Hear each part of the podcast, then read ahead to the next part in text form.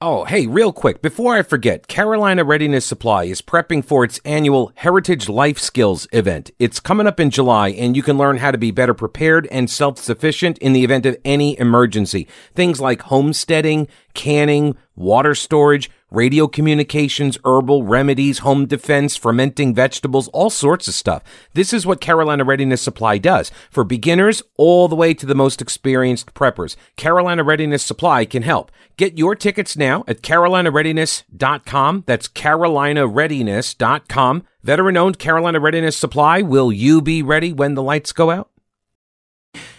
I uh, want to welcome to the program Marcus Brandon. He's a former North Carolina state lawmaker, big uh, pro-school choice advocate in the legislature, and uh, and then after uh, uh, he was out of elected office, uh, and uh, talked to him over the years during the uh, the course that uh, public choice or uh, school choice rather has taken over the uh, through the legislative halls. And welcome back to the program, Marcus. How are you? I'm doing great, Pete. How are you? I am doing all right. So congratulations. I mean, I know it was a marathon, and it's not over, but you got to be happy with with the success that we've seen so far.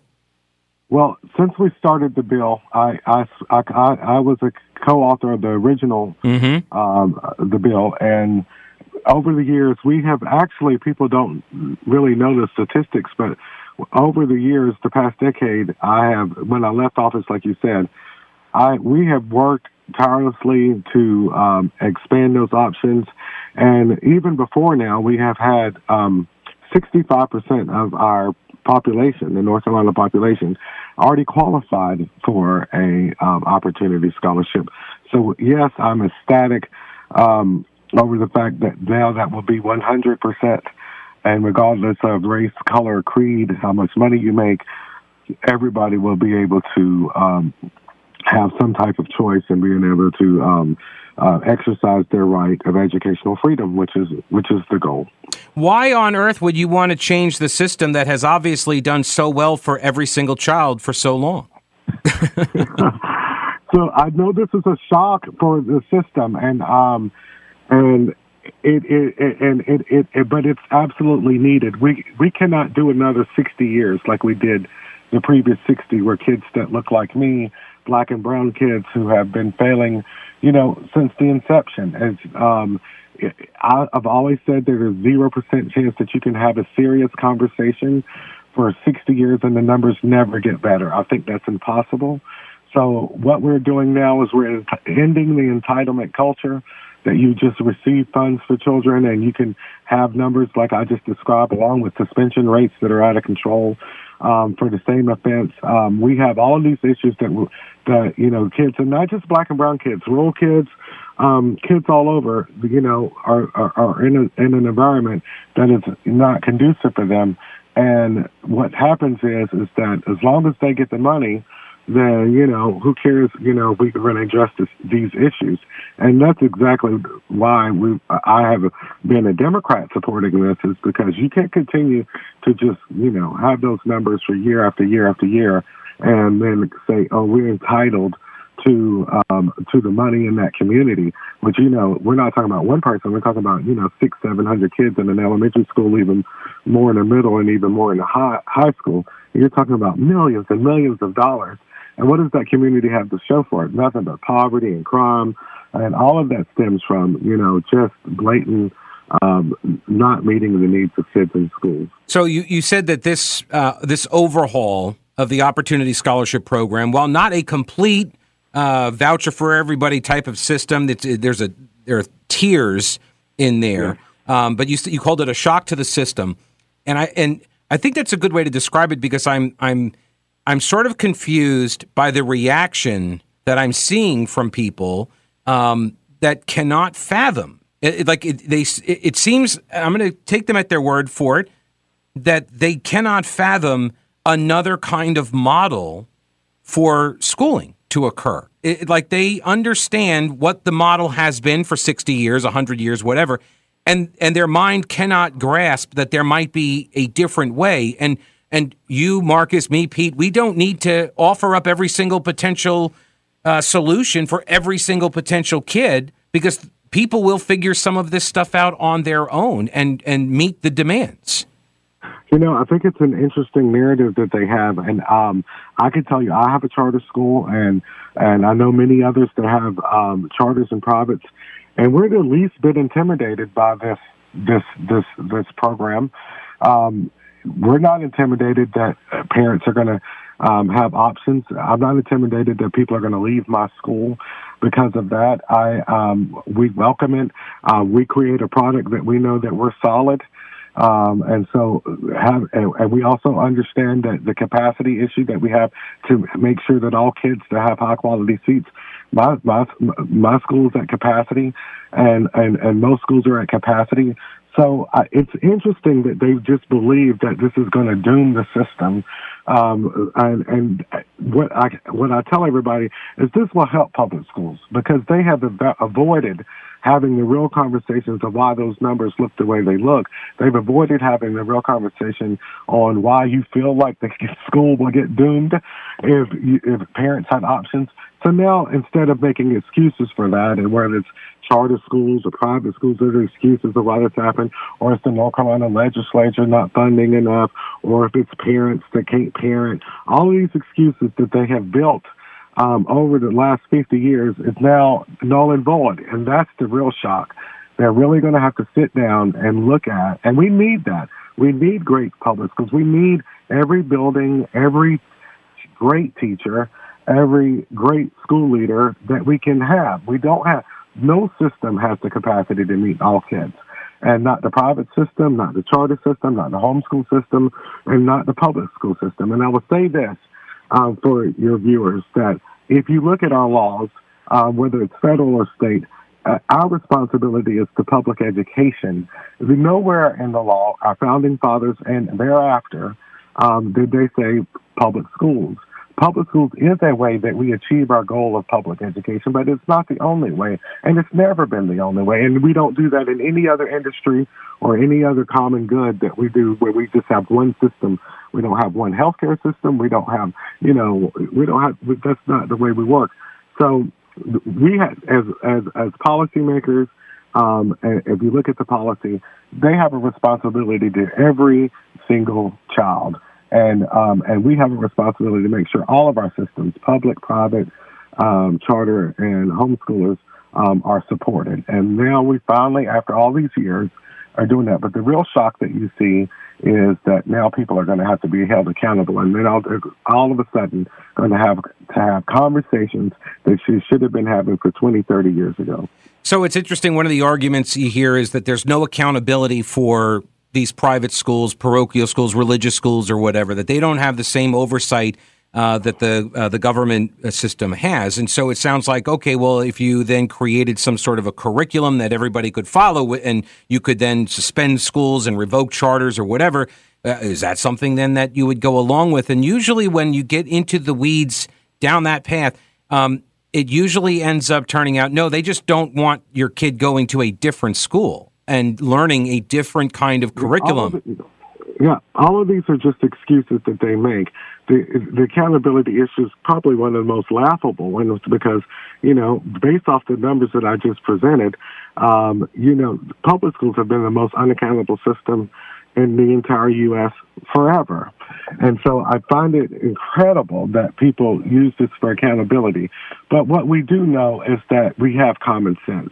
There's not a parent in the world that's going to sit, get up extra early, take their kid to a school that's, you know, way across town, pack a lunch, then go back way across town to pick them up for an education that's worse. Um, because you do have a system where that, that, that mother could choose to have the school bus pick them up right in front of their house, take them to school, they will get lunch, and the school bus will drop them off right in front of their house. So, so anybody that's choosing to the otherwise obviously is looking for options for a reason, and they're not going to stay in, they're not going to continue to make that choice if that choice is not better. So this is a, a situation that I know that if my charter school doesn't do well, then you know what, we close down. Um, but if you ask these same people, it's interesting that you said that, if you ask these same people who want the same type of accountability, but they do not want people to be held accountable the same way. I asked Doctor June Atkinson um, on yesterday, the former superintendent of schools, Um, would she be willing to, if you want the same type of accountability, if you want us to take the same tests or have the same things as public schools, would you be willing to accept that public schools would have the same consequence? Because we had four charter schools go up before the state board for closure. But what's true is those four charter schools did not perform worse than two hundred fifty public schools, and not for longer. And so when they talk about accountability, they are still being disingenuous because charters are accountable, mm-hmm.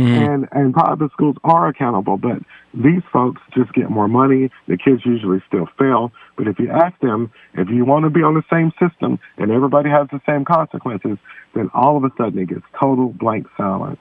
I did watch that exchange between you and Atkinson on Twitter. She did dodge your your questions on it, uh, and yeah, it's like when you, you when you have these debates long enough, it's just the same debate over and over and over again. It really is. Right.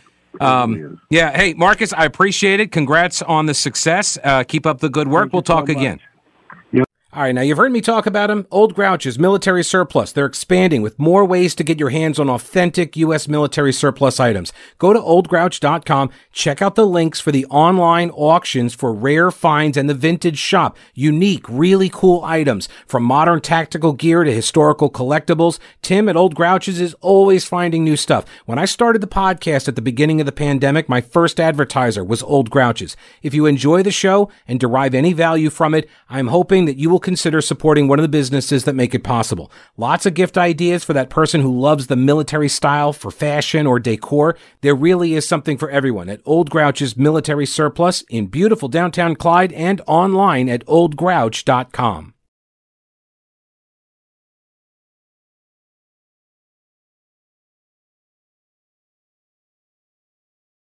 Yes, sir. Thank you. Thank you. That's Marcus Brandon. All righty. So... it's so funny in in having these debates, and I can tell this is why Cooper did what he did. It is to whip up the frothy masses, right? It's to get the Moonbat Brigade, and they are legion. It's to get them to storm the ramparts uh, here and to attack people on social media and to generate this clout, this buzz. That's the purpose. Because when he came out and did the... the stochastic terrorism hit list, you know, with the uh, the four lawmakers, target these people, go after them to change their votes. You saw this flurry of moon battery. I mean, just swarming like the Wizard of Oz flying monkey people thing that worked for the, the Wicked Witch of the East? West? West? West was the bad, West was the bad one. Who got killed by the house? East. North and South were the good ones? I don't remember. It doesn't matter. Sorry. Uh, but this, see, this is why it takes so long for me to show prep, because I will, I'll start doing, I'll start reading a story like this, an article, and then I have these stupid questions that pop in my mind, and then I start searching for those things, you know? And as I get older, I've noticed with greater frequency, I forget the original thought that prompted me down the rabbit hole. Anyway, all right, so you got Roy Cooper whipping up the masses here with this emergency declaration. Don't call it a declaration. It's not really an emergency declaration. There's no actual executive order issued. It's just a P R stunt is what he did. It's just a P R stunt. And... I don't know, but I, I kind of feel I'm trying to remember or think back on something similar. And you know what I come back to? Do you remember when Nancy Pelosi, as the minority leader in the House, when she brought together the the women to testify about, I want to say it was about birth control access or something? And there was a young activist that Pelosi brought in by the name of Sandra Fluke. Do you remember this woman? Mm-hmm. And, yeah, and she made some comments. And, do you, and then Rush Limbaugh commented, called her a name. Outrage ensued. twenty twelve. That's when that happened. eleven years ago. And I know because I had just started my job in Asheville. Anyway, like twenty twelve... eleven years ago, this happens, and Do you remember, though, the format, the venue? Do you remember? They made it look like a hearing. It wasn't a hearing. It was a press conference, but they set it up like it was a hearing. And so it gave this gravitas. That's what he did yesterday. It's dishonest hackery is what it is. Wicked Witch of the West. Thank you, Wicked Witch of the West. All right, let's head over to the W B T News Center. Get an update. Here's Brandon Dixon. Thank you, Pete. Well, drivers right now on edge after a shootout last week on a CATS bus. Both the driver and passenger badly hurt after the shooting near the Charlotte Premium Outlets in Steele Creek. It happened after an argument started and a passenger pulled a gun. Then the driver did as well, with both opening fire on each other. That's led other bus drivers to call for more security measures. We do understand that we are dealing with the general public, and, you know, there's all types of level of crazy out there, but we expect to be taken care of. Bus drivers are not supposed to carry guns. The city is looking at beefing up security on CATS buses.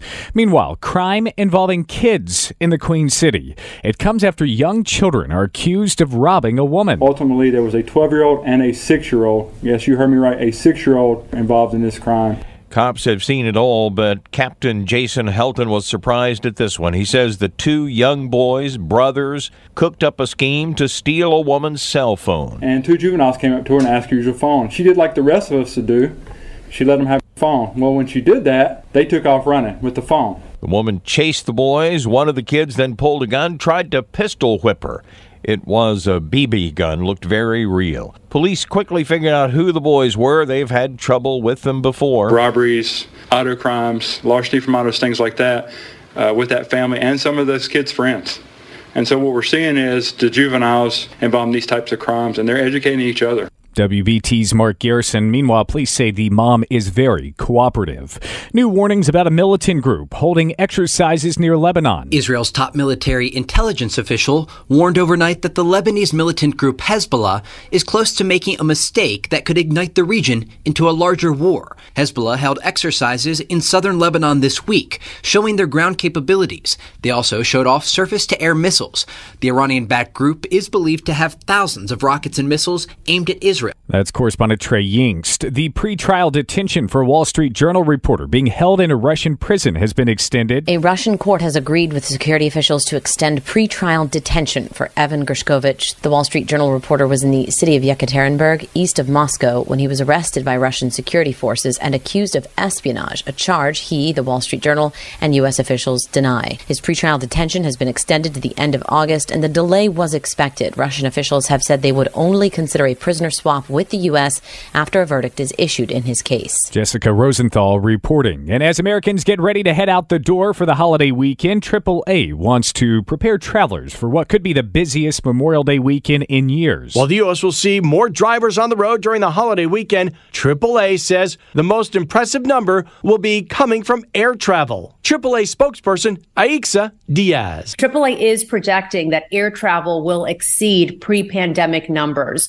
by more than five percent. Airline passengers should be prepared for packed airports. triple A recommends having a plan B or C in place for any potential turbulence. Look for those early morning flights, that first flight of the day. C J Papa reporting. Now let's get a check of traffic from Mike Doan. Thank you, Brandon. Have a collision, seventy-seven northbound near Sunset. Uh, it's on the ramp, so it's not causing any delays out there. Collision to the east, Delta Lake Drive at Harris Boulevard. Also, the East Home Depot Road at uh, Wendover. Harris Boulevard near Lawyers Road. To the west, Wilkinson Boulevard near Ashley Road. And in the uptown, Charlottetown Avenue at fourth Street. This report is sponsored by Verizon. My plan from Verizon puts you in control. Get exactly what you want, only pay for what you need, all on the network you want. Head into your local Verizon store now. I'm Mike Doan, W B T Traffic. W B T News Time, one thirty-two. Hey, everybody, it's Beth Troutman. Now, there is a name in dentistry that you know if you've been listening to W B T over the last few years. It's Ballantyne Dentistry, and they are doing transformational work, and the outcomes can be life-changing. Doctor Yates and his team of doctors focus on patients who want to smile, but maybe they're just too self-conscious. Does that sound familiar? Well, Ballantyne Dentistry treats patients just like you every single day. No lecturing, no revisiting the past, just getting you on the right path to a healthy healthy, beautiful smile one step at a time. And they make it so easy. Everything that you need is all under one roof. From implants, bridges, veneers, whatever you need, it's all done with Ballantyne Dentistry. No need to visit other doctors. And if you're a little nervous about treatments, no problem. You will be perfectly comfortable with their sedation dentistry. The amazing team at Ballantyne Dentistry, they're highly skilled, they're kind, they're compassionate. Visit them at ballantyne dentistry dot com. That's ballantyne dentistry dot com. Now time for your W B T weather. Cloudy, seventy-seven this afternoon. Cloudy tonight, fifty-six. Early clouds give way to sunshine tomorrow, seventy-seven. Thursday, sunny skies, high eighty. Friday, sunshine's in the forecast, high seventy-five. Richard Wedding at the Weather Channel, News Talk eleven ten and ninety-nine point three W B T. Sunny, seventy-five. Gastonia, seventy-four in Rock Hill and Uptown. At W B T, we lead local. I'm Brandon Dixon, W B T News.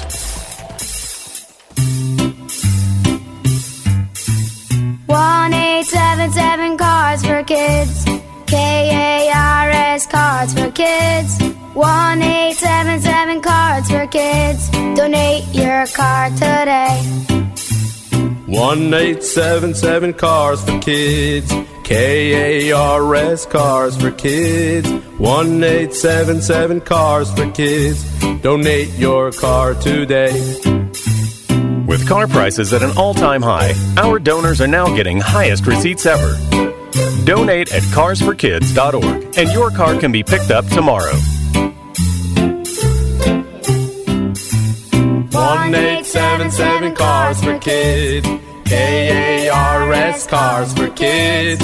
one eight seven seven Cars for Kids. Donate your car today. Now accepting donations of land, homes, buildings, or any kind of real estate. You know, C P I Security is locally owned with a mission of making our community safer. Not only does C P I offer best-in-class smart home security solutions, but C P I has invested into the communities it serves, supporting organizations that provide opportunities to underserved youth, supporting first responders, and programs promoting violence prevention. C P I Security is proud to help make our communities safer. Visit my C P I dot com slash community to learn more. The Rebound Podcast with Coach Matt Doherty. Interesting guests.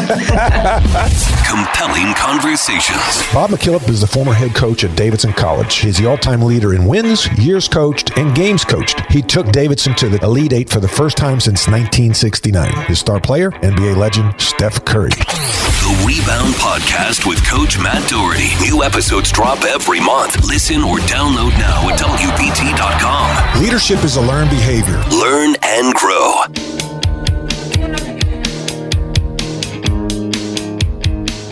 They really need to make up their minds. It's going to starve the schools of money. Meanwhile, it's like, oh, schools are already overcrowded. We need more money. Well, the vouchers mean fewer kids, wouldn't it? News Talk eleven ten, ninety-nine point three W B T, seven oh four, five seven oh, eleven ten, one eight hundred W B T eleven ten. Going over the uh, the governor's state of emergency, but not really. Just kidding. Just kidding. I didn't actually finish all of the audio. Oh, gosh, I didn't even finish one minute out of the six. All right, so uh, let's re-rack. I'm not going to re-rack it. We'll just pick it up where we left off. We'll do it live.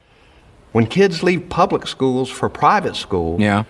The public schools lose hundreds of millions of dollars.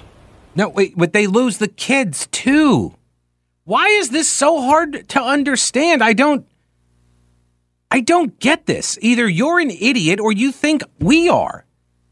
Why would you get money to educate a kid that isn't in the school? But so the kid leaves and you keep getting the money for no kid in the school? Why? Why, why would that be rational? But even so, you're still getting half of it. You're still getting half of the money from the rich kids or their parents, really. Right? If they're if they make over what quarter million a year, then you're getting to keep half of the voucher money. What's the? I don't understand why there is this constant stupid argument constantly made. I don't understand it. So frustrating. And while they hand out private school vouchers to millionaires, they also want to give them large tax breaks, too. Wait, wait. They're talking about reducing the income tax bracket. It is a universal tax bracket. Right now, it's at four point nine nine. They want to drop it to four point seven five. That is for everybody. But because millionaires are included in the everybody, now he's framing it only as some tax cut for millionaires, which, by the way, considering your predictions of economic ruin based on the tax reforms Republicans have enacted, I would respectfully submit that you should probably just shut up, because you don't know what you're talking about, as is obvious from a decade's worth of tax reform, actual uh, surpluses coming in. You don't know what you're talking about. You make all these predictions, and they do not come true. This drops an atomic bomb on oh, public my. education by shrinking the state's budget by almost twenty percent. Public school superintendents are telling me they'll likely have to cut schools to the bone. Mm, to the bone, which is weird, because I already thought we were at the bone. We were at the, I thought we, we were into muscle. We were cutting the fat. We've already done that. Now we're into muscle, and now we're at the bone. Now, I don't know what's after the bone. I'm not sure. At some point, you'd think the patient would die. I guess they would be dead. What with the atomic bomb dropping on them? And, oh, but I, it's an atomic bomb, but it doesn't kill everybody. So then there's cuts to the bone. It's, again, not stochastic terrorism. He gets to talk in all of this, this, you know, violence fetish language in order to inspire fear and anger that might precipitate some crazy person, maybe, I don't know, going after some Republican lawmakers, maybe while they practice uh, for a charity softball game or something. You never know. Eliminate early college, A P and gifted courses, art, music, sports. If the legislature keeps draining funds to pay for private schools and those massive tax breaks. Once again, the money is coming from those very parents. The richest ones who don't even get the full va- uh, voucher value, the money is coming from them. They are paying the income taxes that at the state level support the schools. At the local level, they're also paying the property taxes that are funding the supplemental funding, the capital construction. They're the ones funding that stuff too. And they're not even sending their kids to the schools. And if they pull the kids out and send them to a private school, which a lot of them are already doing, all you're saying is that they're going to get to keep three thousand dollars a year that they're otherwise paying in right now. That's it. That's it. That's that's the net difference is three grand for these, quote, millionaires. The chance to fix our teacher shortage will also evaporate if the legislature chooses corporations over classrooms. Oh, my God. See, like, just he's just test-driving every single one of these dumbass slogans, isn't he? Holy cow. Corporations over classrooms. They're just reaching for something. We have more than five thousand teacher vacancies in kindergarten through twelfth grade classrooms, leaving tens of thousands of students without a qualified educator. Our students deserve good teachers.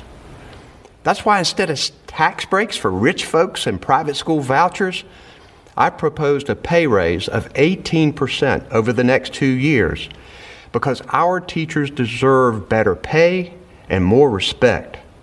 So, all right, nine percent pay raise per year over the next two years, what he proposed, knowing, of course, that it won't pass.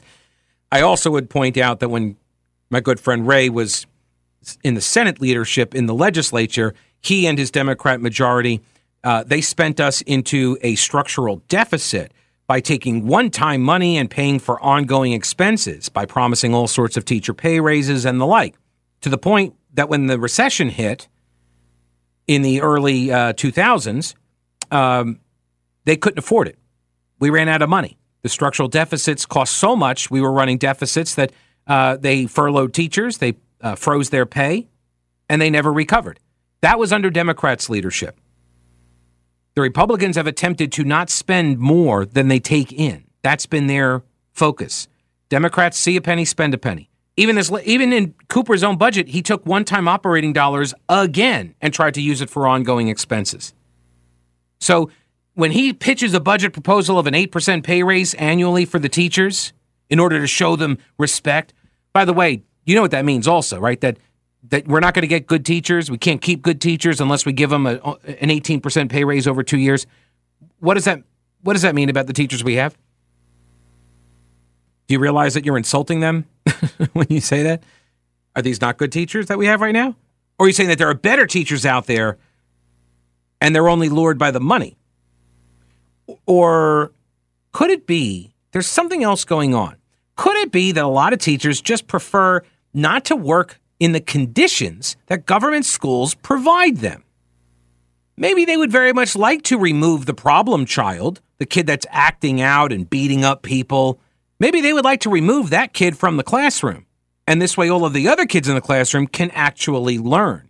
Or maybe they want fewer than, you know, the seventeen bajillion uh, uh, assessments and, and the paperwork that they have to fill out. Maybe there's a better model there.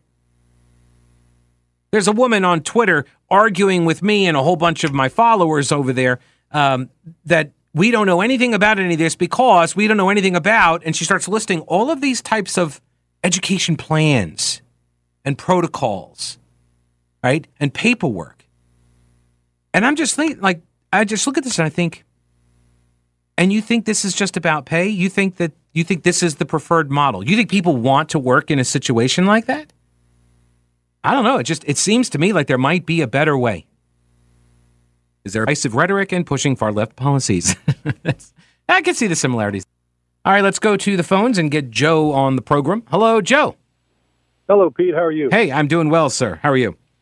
I'm great. Good. Hey, just wanted to comment on, uh, and I know you were being sarcastic when you, you mentioned that, you know, don't understand why these people don't get it, that you don't have the child anymore, therefore you don't get the money into the school system. Mm-hmm. Um, I, I, I'm thinking you're being sarcastic. No, no, I, no I, like there were. Well, I mean, okay, there are some people that I think are just being dishonest. True, but for I, I don't. I, I think there are some people that have never really even given it a thought. They they just hear that talking point and they just say, "Oh, you're taking money away from the schools," and it never dawns on yeah. them the kid isn't there. Exactly, exactly, and and I think in a, in a in a broad sense. Uh, Cooper's stance on this against the legislature shows that just what, you know, we all wonder, gee, why does the teachers union uh, encourage voting left? Why do they endorse Cooper? This is a, and, and this is a little dramatic, but it, you know, it's an incestuous union lobbying effort where our education system, and I don't think North Carolina's alone, uh, but it is a means to provide jobs to your loyalists, as mm-hmm. opposed to being a system to educate our youth. Right. And if it was different from that, we would hear all of our test scores in our elementaries and, and middle and high schools more obviously than we do. Those those those failures are hard to find, and it takes the likes of, you know, a Brett Jensen to get that kind of information out, because that shows how poorly our systems are run and how poorly our children are being educated. But that's not what they care about. They care about keeping those teachers employed, keeping them thinking along the left agenda, and, and keeping them going on. It's not about the children, and that's the way it should be. It should be all about the children, from the money following them to whatever education their parents choose.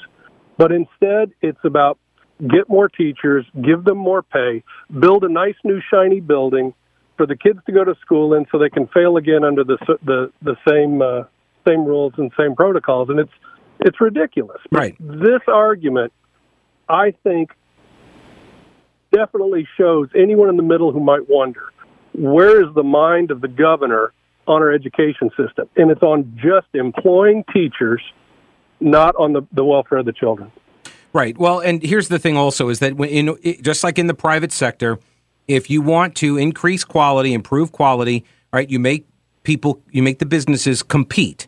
And the way yeah. uh, you make schools compete is by providing a sound, basic education, one that parents believe has yeah. done right by their kid.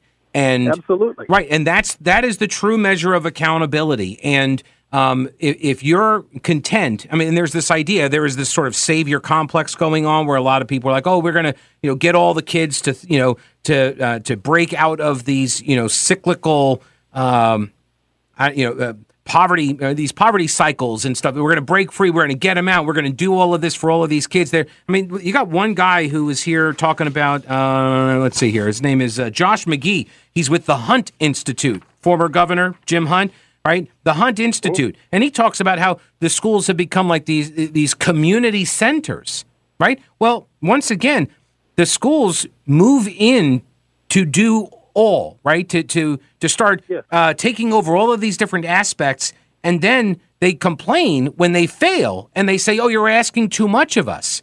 Well, you, you because shouldn't they, be. They're volunteering to take on too much. They're taking on what shouldn't be their their mission. Right, and the more stuff you do, the further away you stray from core mission.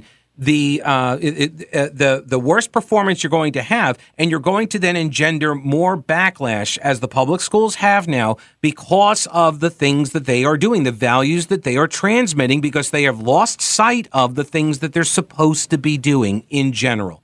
So, agree. Yeah. Well, and to, you know, to also qualify the other side, you know, I believe you know teaching is to me a profession that you know it, it's right up there with, with serving the public. Uh, to be an educator requires a special person, and, mm-hmm. and I think we all appreciate that. And and there should be a uh, a good livable wage mm-hmm. for an educator. I agree. At, at the same time, and you brought up in the private sector, this is how things are done. You know, at, at my job, I get a base salary for doing the job. If I do a superior job, I'm incentivized for it. You know, why can't teachers have bonus plans that are individualized to their students' performance? Because they cannot possibly. But Joe, an excellent teacher making an excellent wage. Yeah, they so they won't. They will never agree to it because they um, they do not want to be assessed. They claim they don't know how to make assessments of performance, yep. which is crazy because that's literally their job. Um, and so they they they don't want to be judged by others, and they don't want their performance to be ranked based on test scores either. So they've created they've created a nice little construct there where. Just give me a, a flat rate of pay no matter how I perform. Yeah. Joe, I appreciate the call, sir. Thank you. Let me get Billy on here before the uh, newscast. Billy, welcome to the show. How are you? Hey, um, I was wondering, um, are, pri- are teachers in private schools paid less, and is there a shortage of teachers in the private schools? So my understanding on the private sector teachers is that uh, they are generally paid generally paid less. They have better working conditions, though. They don't have to put nah, up with a lot of the garbage, so they they are paid less. I don't know if there's a shortage in the private sector, though, private schools. I don't know. Well, if, if if there isn't, which I don't believe there is, not like there is in the public, then uh, your statement as far as teachers leaving the teaching profession for public schools is not because of pay. It's because of working conditions right. and the lack of respect. I don't know if having more money automatically gains you respect. I, I think the teachers would rather have the respect from the other teachers, the kids, and the parents versus the pay, because I can't imagine no matter what you make, if you have, if you get no respect from anyone, how enjoyable that job would be. Right. No, I, I hear you, Billy. I appreciate the call. It, it, Nobody wants to go to work every day and think that what they do doesn't make a difference, doesn't matter. There's no value, right? And th- I think it's very illustrative, it's indicative th- that Cooper gets up there and says, we need to pay them more in order to show respect. But does their increased salary generate respect? All right, hey, real quick. It is estimated that more than six million Americans have Alzheimer's. It affected my family. My grandpa had it. New research and treatments are showing promise, but there's still a long way to go. So can you help me by supporting the Alzheimer's Association's Western Carolina chapter? The Family Dance Party Charlotte's on June tenth from one o'clock until five o'clock. It's at the Roxbury Nightclub in Uptown Charlotte. Go to mix ten seventy-nine dot com and get tickets and come bust a move on the dance floor or donate tickets to a family that's battling the disease. The Family Dance Party is presented by Jameson Realty. Again, if you can help us out, I appreciate it. Go to mix ten seventy-nine dot com and thank you for considering the request.